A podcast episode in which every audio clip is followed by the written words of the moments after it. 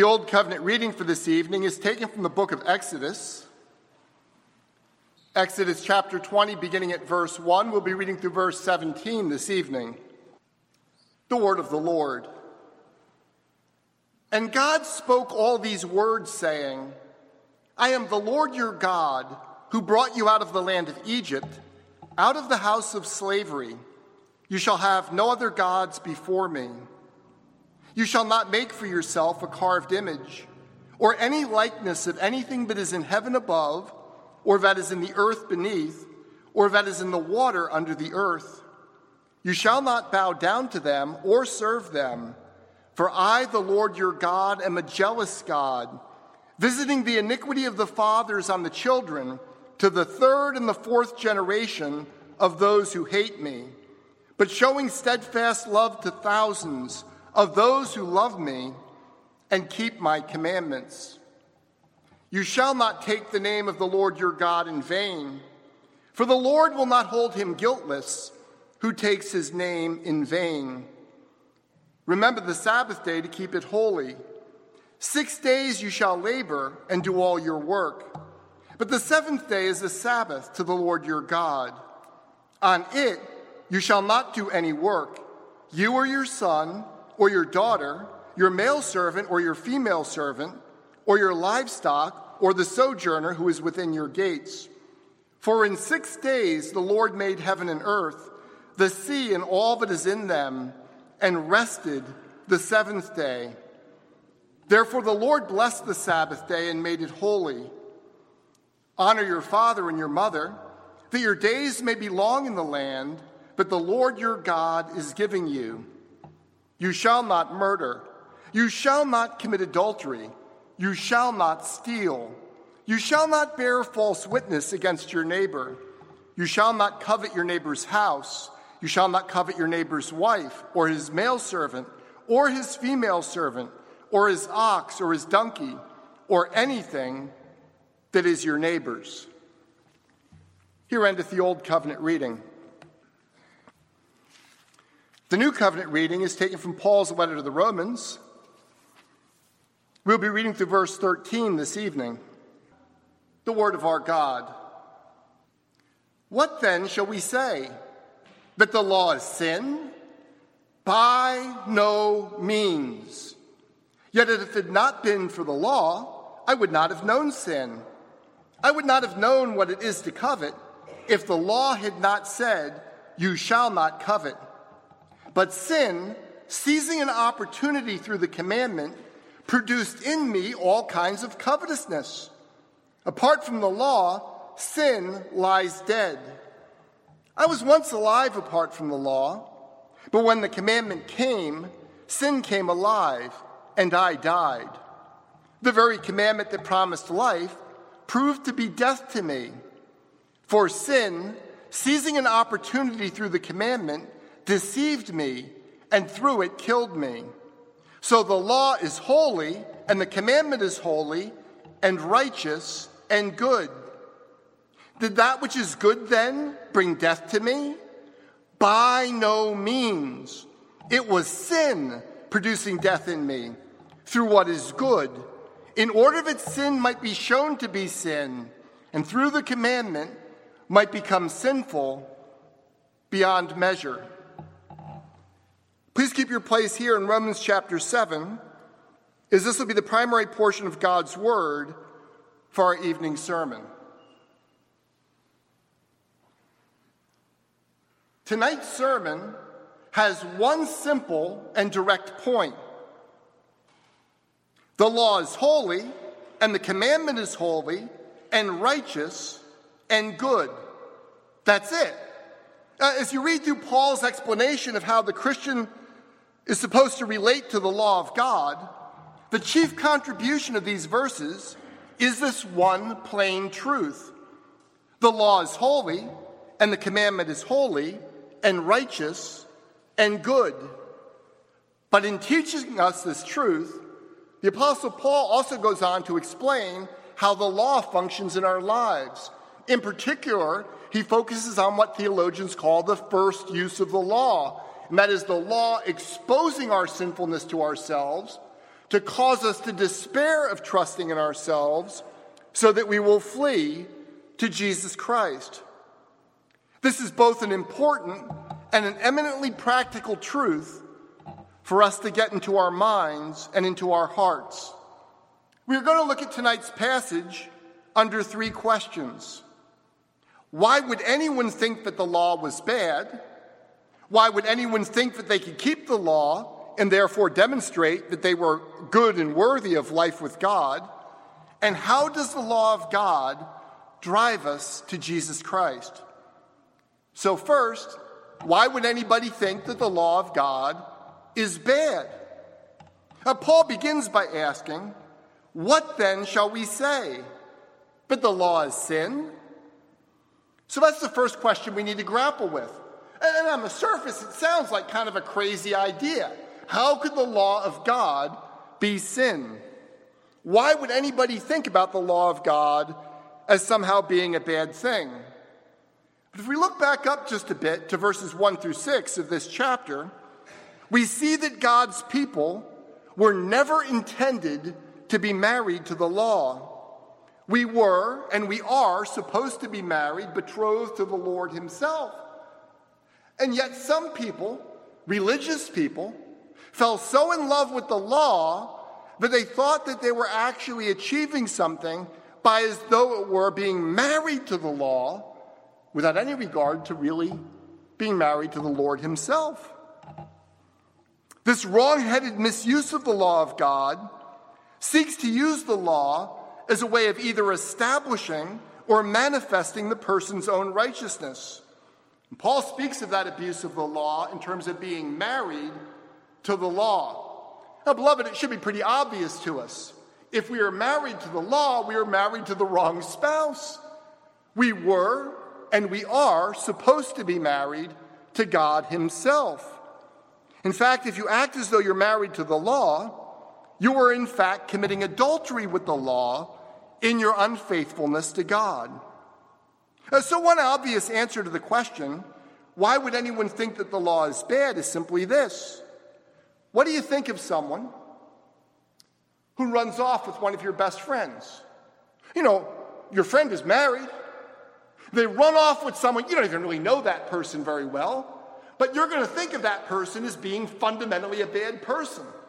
You know, it's our human nature to blame it on them rather than our friends, and certainly to blame it on someone else rather than on ourselves. And so we assume that that person seduced our friend away from loyalty, from covenant fidelity to their wife or to their husband. And some might imagine that that's what the law has done. But the law is a seductress that has seduced our friends, our neighbors, away from their fidelity to the living God. It's also worth remembering that if we take what Paul has already said earlier in Romans, out of context, admittedly, uh, it could easily seem as though Paul were teaching that the law of God was bad or at best useless. For example, Paul has already told us that the law discloses sin without curing it. He does that in Romans chapter 3, verses 9 and 20. That performance of the law is not the basis of salvation in Romans chapter 3, verses 21 through 30. And that the law brings wrath, Romans chapter 4, verse 15. So, is that what the law of God is? At best, useless and at worst, an evil seductress who is luring us away from the Lord. Is the law sin? And the Apostle Paul is emphatic in his response by no means. Perish the thought. Don't even consider such an outrageous and blasphemous idea. Picking up in the middle of verse 7 Yet if it had not been for the law, I would not have known sin. For I would not have known what it is to covet if the law had not said, You shall not covet.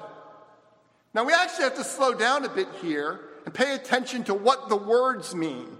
Um, that sounds like a simple thing to do, but you know, even in English, words don't have one meaning, they have a range of meaning.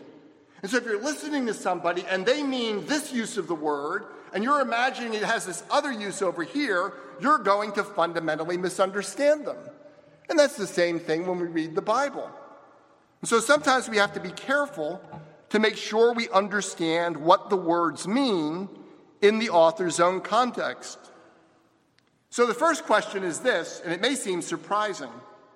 What does the Apostle Paul mean by the personal pronoun I, and I would not have known sin? Now, that, that might seem to be such a simple question uh, that you could not even imagine how much ink has been spilt by theologians over that question in Romans chapter 7 on whether or not I refers to the Apostle Paul himself. It refers to Jews uh, in general. It refers to Paul before he was converted, and so on. There's an astonishing amount of ink has been spilled over this question. And the good news for you is you do not have to get a PhD in New Testament to get the basic idea of what Paul is saying here. You might need a little bit of help from those who've studied at that level, but it's actually not that complicated. Just two points.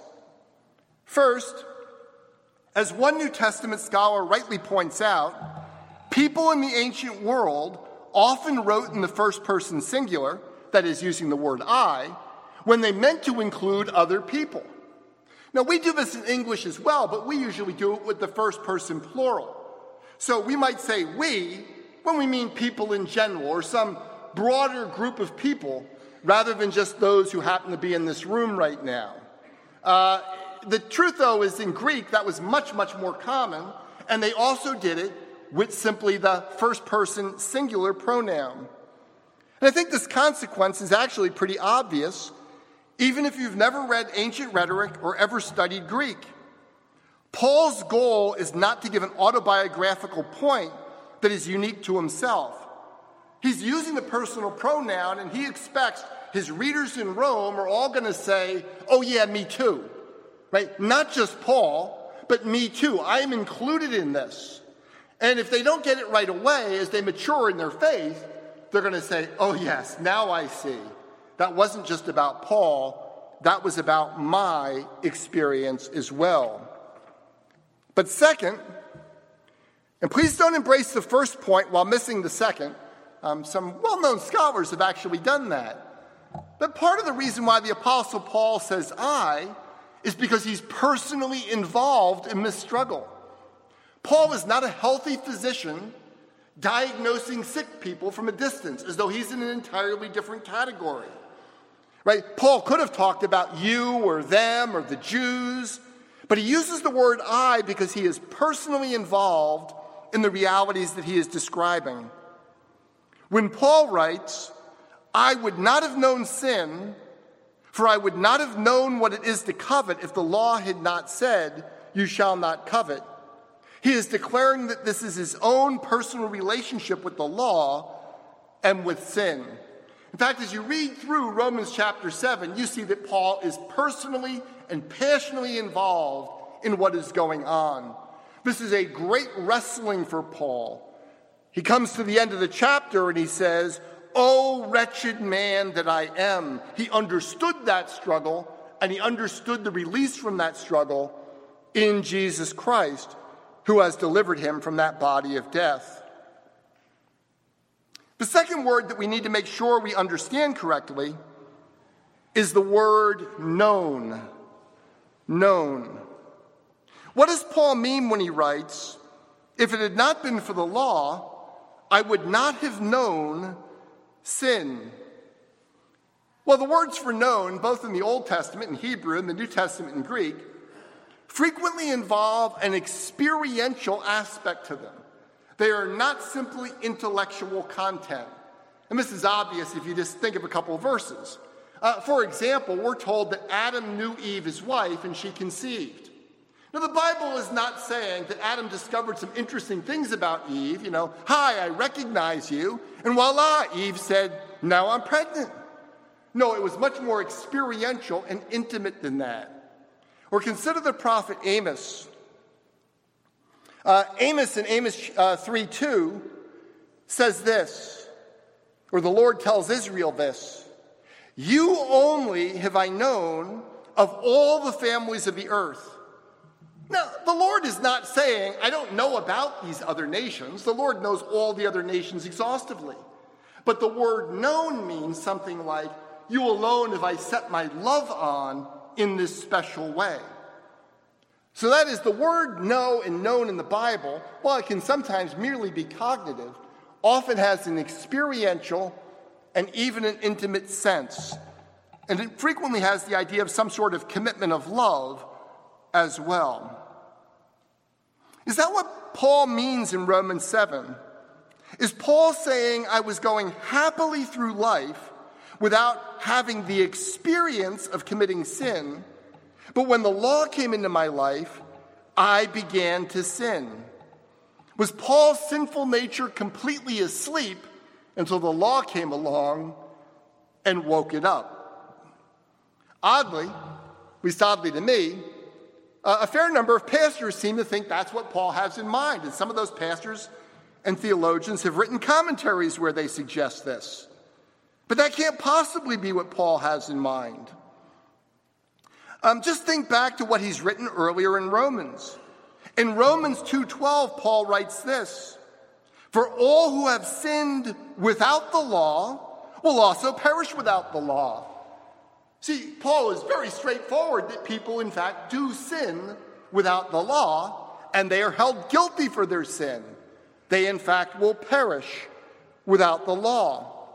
And in Romans 5, verse 13, Paul writes this For sin indeed was in the world before the law was given.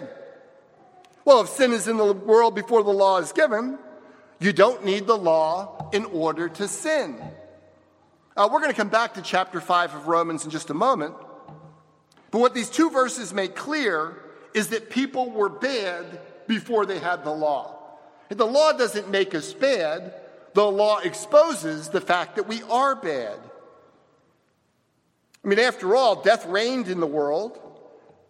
For the whole period between when Adam and Eve transgressed a specific command to not eat of the tree of the knowledge of good and evil, and the giving of the Torah through Moses. If Paul was saying that that was true of those who didn't even have access to the law, and he is, surely he is not saying that apart from the law, he or anyone else, other than Jesus, was without sin. So, what is Paul saying? This is what Paul is saying. Paul is saying that the law of God causes us to experience our own corruption in a fresh light. On the one hand, it does reveal just how bad we are. Uh, just as you don't see the dust and chipped paint in a dark room when the lights are turned off, but when they are turned on, we suddenly get to see all the things that we now need to clean or fix. So it is with the law of God. When the law of God shines its floodlights into our lives, we suddenly become intimately aware of our numerous deficiencies. The law of God reveals both our actions and the thoughts and desires of our heart as being opposed to the King of Kings. That's important to get. The law of God does not simply show that you're not perfect, it does not simply show that you should have scaled the mountain in a slightly different way. The law of God reveals that we are actually by nature opposed to God's purposes, and in particular, opposed to bowing the knee and declaring that He has a right to tell us what to do. Sometimes people suggest that the commandments multiply sin by actually making us behave worse than we did before the law. And perhaps that's true on some occasions for some people. But I think it's pretty clear that's not what Paul has in mind. Uh, for one thing, we just talk about the second use of the law just in brief this morning in adult Sunday school class. But one of the purposes of the law in civil society is it actually restrains sin because people are concerned about breaking laws that they might receive punishment for, either civil or ecclesiastical, or they simply don't want to be shamed and to be known as those who are transgressors of the law. So I, I don't really think that's what Paul is driving at at all. Critically, Paul isn't suggesting that everybody would live in faithful monogamous marriages if it wasn't for the commandment, thou shalt not commit adultery. You know, before the law was given, everyone just lived faithfully. One man, one woman, totally faithful to each other, loving each other, committed to each other. And then God gave the commandment, Thou shalt not commit adultery, and suddenly people are committing adultery. That is not the case. In fact, apart from the law against adultery, the problem would almost certainly be even bigger. Furthermore, I don't think that Paul's choice of covetousness is an arbitrary illustration of his broader point. For one of the chief things the law of God does with sinners is that it illumines the evil not simply of our actions, but of our hearts. And here's the honest truth apart from the law of God, almost nobody thinks that covetousness is bad. Uh, you know, if you go around and, well, you hear this all the time, you have to go around looking for it, it's going to come looking for you. You're going to regularly hear people say things to the effect if no one else gets hurt, no big deal. Right? So as long as it's inside of you, who cares? Nobody imagines in our society, broadly speaking, apart from Christians, that your desire for things you don't have is bad. In fact, I want to suggest that most people in our culture who are not Christians, when they are faced with the reality that they covet things, they place the problem in an entirely different location. Instead of saying, it's bad that I'm desiring things that I don't have, that I'm unsatisfied with God, I'm seeking to satisfy that, that God shaped hole in my heart with things and experiences and credits to myself. Instead of saying that, they say this. The real problem is my desires aren't being satisfied. Isn't that what it is? Right? The, the problem isn't I have bad desires. The problem is my desires aren't being satisfied. Our culture does not naturally start by assuming that covetousness is wicked. And please notice that Paul was talking about something much deeper than the law of God revealing that we have some bad desires. The law reveals that left to ourselves, we are idolaters. That's a critical thing to see. We are people who want things that God hasn't given to us. We resent that we don't have those things.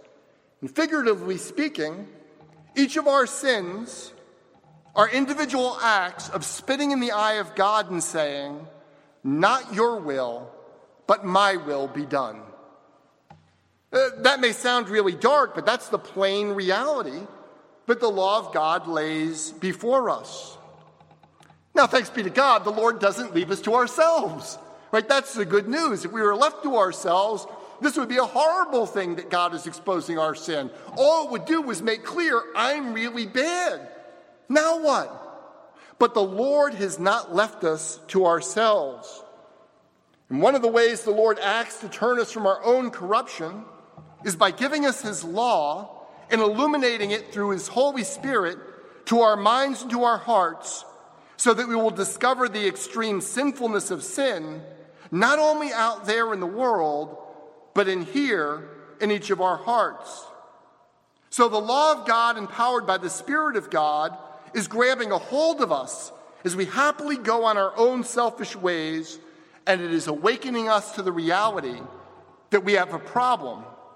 And that problem is in relationship to the Holy God before whom we will all give an account. Once we understand these things, verses 8 and 9 fall readily into place. Look at verses 8 and 9 with me.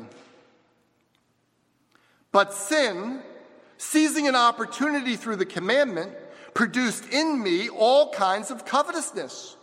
For apart from the law, sin lies dead. I was once alive apart from the law, but when the commandment came, sin came alive, and I died. Now, some of the very best New Testament commentators want to make a link here between what Paul is saying and Adam and Eve in the Garden of Eden. And superficially, that's very attractive. Remember, Adam and Eve were alive in the Garden of Eden, and then they had the commandment. Now, the commandment didn't tempt them to break it. Satan used the commandment to tempt them to break it. But Satan does use the law of God in this way. They transgress the commandment and they die. I mean, not immediately, they have a covenantal death, but eventually they are under the power of death. So, superficially, that's a pretty attractive reading to say Paul was saying we're basically doing the same thing. Adam and Eve had the law, they transgressed it, they died. And me in my own life, I was happily going along in my sin, as it were, or going along in my life, and the law came along, awakened by sin, I transgressed it, and I too die. Is that what Paul is getting at?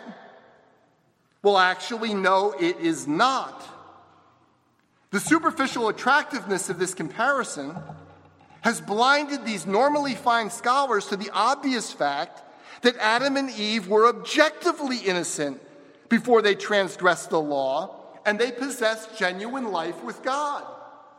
Paul was not saying that was him before the law. Paul was saying, before the law, I was in fact dead in my sins. All I could do is go back and read the beginning of the book, right? We were all dead in our sins before we had the experience of being born again by God's Holy Spirit. I was dead in my sins, but I didn't realize it. Right? By contrast, in verses 8 and 9, Paul is not describing us from God's point of view as though we really were truly alive and without sin in the world. He is describing us from the standpoint of our own blind self perception. We were going through life as though we were alive. Here's where it might be helpful to recall Romans chapter 5, verses 13 and 14 once again. For sin indeed was in the world before the law was given, but sin is not counted where there is no law. Yet death reigned from Adam to Moses, even over those whose sinning was not like the transgression of Adam, who was a type of the one who was to come. For many of those people, the Lord handed them over to one of the worst things that can happen us, to us in this world. He gave them over to their own desires. Yes, they had his general revelation through nature, which taught them truths about right and wrong and that they had a creator to whom they were obligated to worship.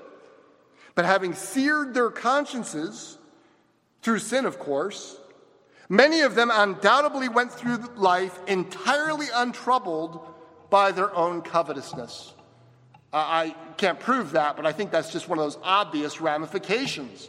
Apart from God working in their lives, once their consciences are calloused, and with nobody saying, Thou shalt not covet, they would have gone through their lives entirely untroubled by their own covetousness. Paul, painting with a broad brush, is saying that that is generally true of all of us until the Lord graciously applies his perfect law to our hearts to reveal us as sinners in the hands of an angry God.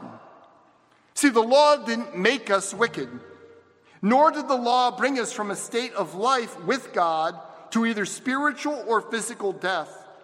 What the law of God did was remove our blindness so that in its light, we could see ourselves for how we truly are. And yet, there was a surprising twist in the story. What Paul was teaching isn't the only true of those who don't physically possess the law of God. The shocking thing is that the very people to whom the law was entrusted frequently had the very same problem. It was, after all, primarily the Jewish people whom Paul was referring to in the first six verses of this chapter when he wrote that they were wrongly married to the law. Beloved, the Gentiles weren't married to the law. And of course, that's still true in our own day. Uh, the people that get married to the law in our own day are either going to synagogues or they're going to churches, right? Pagans don't marry the law of God. And so this problem wasn't simply a problem out there, it was a problem within the covenant community. How could that be? Why would anyone think that they could keep the law and therefore demonstrate that they are good and worthy of life with God? Paul, of course, understood how this could be from his own personal experience. Verses 10 and 11. The very commandment that promised life proved death to me. For sin, seizing an opportunity through the commandment, deceived me, and through it, killed me. Now, Paul's one of the smartest people who's ever lived. I mean, I, I don't, you don't have to be a Christian to believe that. You just read what he wrote, you see what he did. Paul is brilliant. How could this brilliant Pharisee ever have gotten so wrong about his relationship to the law? How could he ever have imagined that the law was going to reveal that he was good rather than revealing that he was desperately wicked? Remember that Paul was not simply speaking out of his own autobiography here. Why would so many Jews like Paul have imagined the same thing? The answer is that if you build your theology by cutting and pasting verses of the Bible together, rather than receiving it by faith on God's own terms, you can come up with almost any system of doctrine you want. And that's not just true for ancient Jews. See, it's quite possible, it's the sad reality that Christians do this today with the Word of God. A verse here, a verse there, I assemble it the way I want, and you can come up with almost anything. And interestingly enough, it turns out that when people do that, they almost always assemble it in the same wrong way. They, they turn the law of God into something that demonstrates that we're good people. We're, you know, we're the guys who read the Bible, we keep the Bible, we put it into practice. Aren't we the good ones? And I hear this, frankly, all the time in various ways from people. Mentioned last week, uh, more than half the funerals I've gone to in my lifetime. And these are mostly Christian funerals. Someone has said, well, you know, if Bob or Mary or Sue, whatever's not in heaven, we're all in trouble because they were such a good person. But that's totally wrong. I mean, I trust that Bob and Mary and Susan were probably in heaven because they were Christians, but they were there entirely by the grace of God not because they were law keepers. First, let's consider two of the verses that they might have cut out of the Torah out of context. We actually know some of this from early Jewish writings. Leviticus 18:5 says this: "Keep my decrees and laws, for the person who obeys them will live by them." Well, that seems straightforward enough. You keep and obey the law, and therefore you live. Well, if you read the surrounding verses, you realize that's not what's going on. But, but you could take it that way.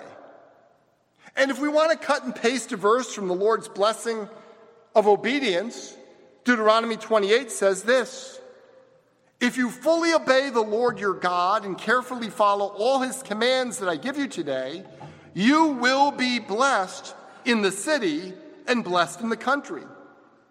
So there you have it. The life of blessing is simple. You keep God's law, He blesses you for it. It's almost as though He's paying you wages.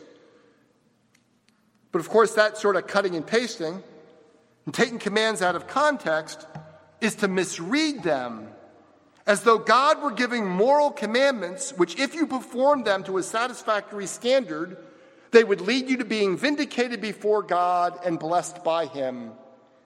And that is precisely how religiously minded sinners tend to twist God's law. But why wrench them out of context? Why not read them the way that God has given them to us? We want to listen carefully to hear what the Lord is teaching us from His Word as an organic whole. And what do we learn if we put these verses back into the context of the Torah as a whole? For one thing, a big part of the Torah is the sacrificial system.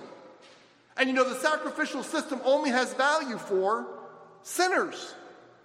Right? That, that's the whole point.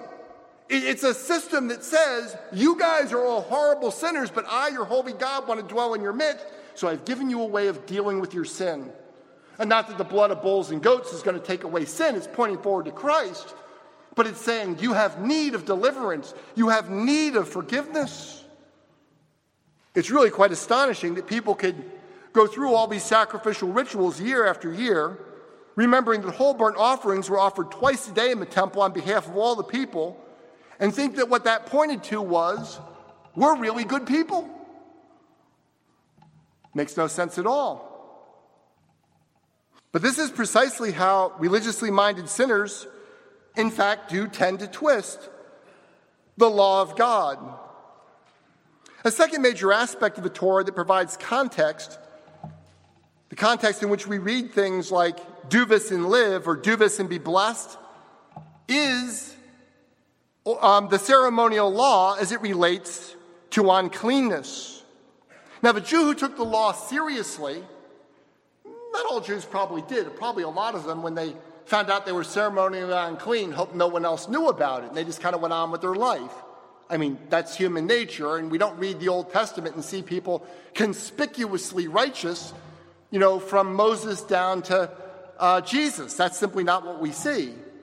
But for those who took the law seriously, they would have been found to be ceremonially unclean a disturbingly large number of times in their lives. I mean, for one thing, a woman having her period meant she was ceremonially unclean. She had blood coming out. A, a man who had a discharge of semen would, a scab would, right? All manner of things could mark you out as being ceremonially unclean. I, I mentioned this morning that uh, someone spitting on you would make you ceremonially unclean. That's kind of a gross image. Um, hopefully, that wouldn't happen to you too often. But the rules about ceremonial uncleanness would have made everyone in Israel ceremonially unclean many times during their lives. A person would have to be spiritually blind to observe all of that and then say, Yes, but I am basically a good person. When the ceremonial law is shouting at you, You are unclean. One of the remarkable things I mentioned around spit and blood discharges and so on is one of the things that makes people unclean in the Old Testament is anything that's supposed to be inside of you coming out. Right? Spit, blood, pus, anything. And the ceremonial law is shouting quite loudly on the inside, you are unclean. Until we come to an astonishing exception to this rule in Jesus Christ. Jesus spits and makes mud and heals people's eyes, right? My spit is unclean. Jesus' spit is purifying. And of course, we know the blood of Jesus Christ cleanses us from all sin. No wonder Paul says in verse 12 so the law is holy, and the commandment is holy and righteous and good. The problem is we don't see this until the Lord changes our hearts. Paul was saying that he, along with the mass of Jews, was utterly blinded to what the law was really teaching. Um, that's actually important to see. You shouldn't imagine that just because people are experts in the law or in our own day, they go to seminary and they get seminary degrees or PhDs and they're teaching Old Testament or New Testament at some famous school or other. If they don't know Jesus Christ as their Lord and Savior, they're going to get it wrong over and over and over again. And that's what was going on in Paul's own day. In fact, Calvin, who obviously loves the Apostle Paul, goes so far as to say that Paul was teaching a paradox. That before Paul's conversion, when though the law was indeed very much before his eyes, he had probably memorized huge swaths of the Old Testament before he was converted. Though the law was indeed very much before his eyes, he did not properly understand it, but imagined he was fulfilling its requirements. According to Calvin, Paul refers to himself as having been without law during the time in which he did not understand it aright. I think Calvin's correct there. Uh, some people have taken Paul talking about being without law as though he couldn't be talking about himself because as a Pharisee he had the law. And Calvin's point is he had the words, but he really didn't have the law of God because he was so blinded by his sin. One popular Christmas carol asks, Do you see what I see? I want to ask you a more pointed question. Do you see what Paul sees? Do you see that the law is not a ladder to climb, but a guide for loving God and neighbor as we ought? Do you see that when you look into the law of God, what it reveals in this life is not the spotless bride of Christ? You know, the law is a mirror. When you look into the mirror of the law of God, is the reflection you see the spotless bride of Christ.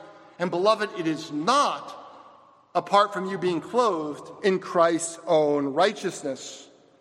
Instead, what that mirror shows is a person who is desperate, desperately in need of having his or own guilt washed away. and that the law also points forward to the one who will do this very thing. In this sense, the law joins hands with John the Baptist to declare, Behold the Lamb of God who takes away the sin of the world. It is a schoolmaster for us, leading us from self sufficiency and saying, You can't, look over there. Not only can he, but he has already done it. If so, if you get that, you too will be able to say that the law is holy, the commandment is holy and righteous and good. Indeed, Paul makes this point explicit in the following verse. Look at verse 13 with me. Verse 13. Did that which is good then bring death to me? By no means. It was sin producing death in me through what was good, in order that sin might be shown to be sin, and through the commandment might become sinful beyond measure. This is functionally what Paul has been driving to. Instead of the law being a seductress that lures us away from our relationship with God, the Lord law the law reveals just how exceedingly wicked we are, so that we will flee from trying to justify ourselves to the person of Jesus Christ. Let me give you an analogy from everyday life one of the most important things that a surgeon can do for you is start with a right diagnosis. It will do you no good at all if you receive surgery on your ankle, expert surgery on your ankle, if you needed chemotherapy because you have cancer.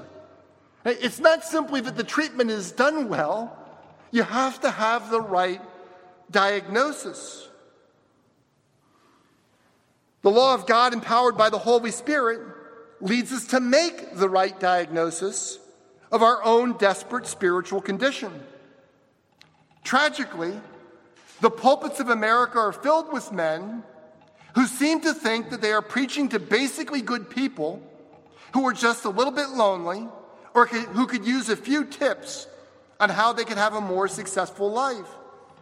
But, beloved, if you look into the law that God has given us, and you see yourself back, you're not going to be looking for a little bit of good advice. You are not going to be seeking a bit of good, good advice in your life. What you're going to demand is good news that God has done what the law could not do by sending his own Son in the likeness of sinful flesh, that he would defeat our sin in his flesh. The law of God, empowered by the Spirit of God, wonderfully reveals for us who we are and it points us to Jesus Christ. But this is only good news for you because of who Jesus is and what he has done. As we hear when we turn the page to Romans chapter 8, for God has done what the law, weakened by the flesh, could not do by sending his own Son in the likeness of sinful flesh, and for sin, he condemned sin in the flesh, in order that the righteous requirement of the law might be fulfilled in us who walk not according to the flesh, but according to the Spirit. Do you love God's law? Have you come to the place where you can say with the Apostle Paul that the law is holy and that the commandment is holy and righteous and good? then there's only one thing left for you to do love Jesus, trust Jesus, and follow Jesus. For Jesus Christ is the end, that is, He is the goal of the law for righteousness for everyone who believes. Amen.